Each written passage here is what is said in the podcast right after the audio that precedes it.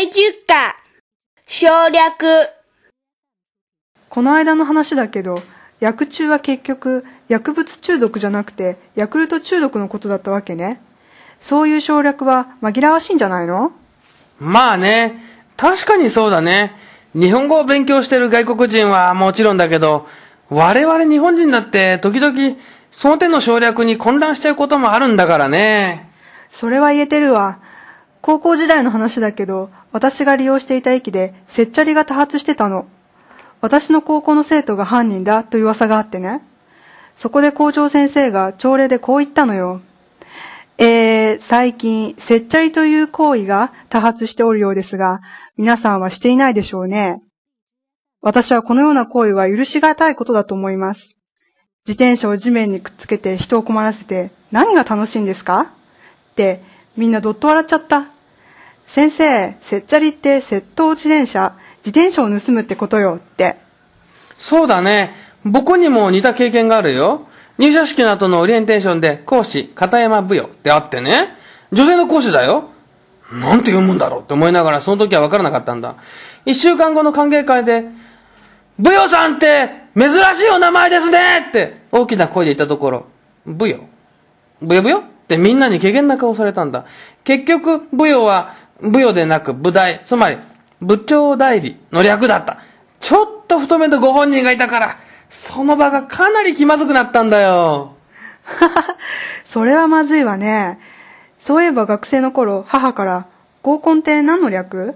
合コン懇親会？って聞かれたことがあったの。確かに当たらずといえども遠からずだけど、むしろそっちの方が正しいかもって思わず考え込んでしまったの。そうだね。特に若者の間じゃ自分たちだけの略語を作って喜んでいることも多いんだろうね。いずれにせよ人間は根っからの怠け者だから、どうしても長い言葉を短くする傾向があるんじゃないか革命は天命を改革すると。教育だって教科育成の短縮だもんね。牛汁だって夏目漱石が作った省略語だよ。略語と関係があるかどうかはわからないけど、高校総体の開会式の時、八千代工業高校っていう学校の応援団のところに、行け八校力の限りっていう垂れ幕があってね、思わず、行けはい蚊の限りって読んじゃったことがあったんだよ。八千代工業高校の応援団に聞かれたら、きっとお冠だわね。ごく普通の日常生活にも省略による誤解もあるのよ。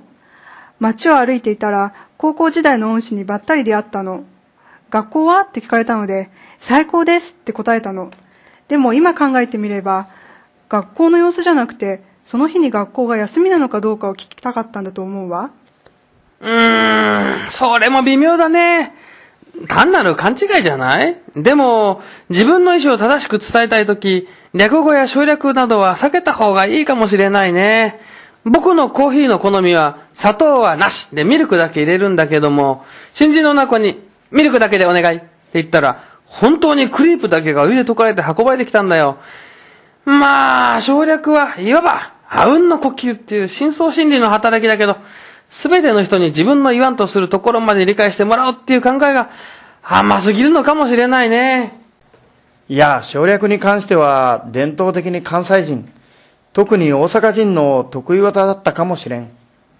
日本橋一丁目は日本一、上本町六丁目は上六、梅田新道は梅新なんかがあるんだよ。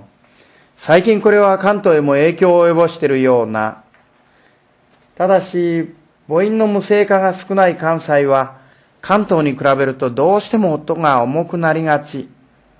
マクドナルドで見ると、関東のマックに対してマクドだし、関東人がスマートにミスタードーナツとちゃんと言ってるのに、大阪ではミスドだからね。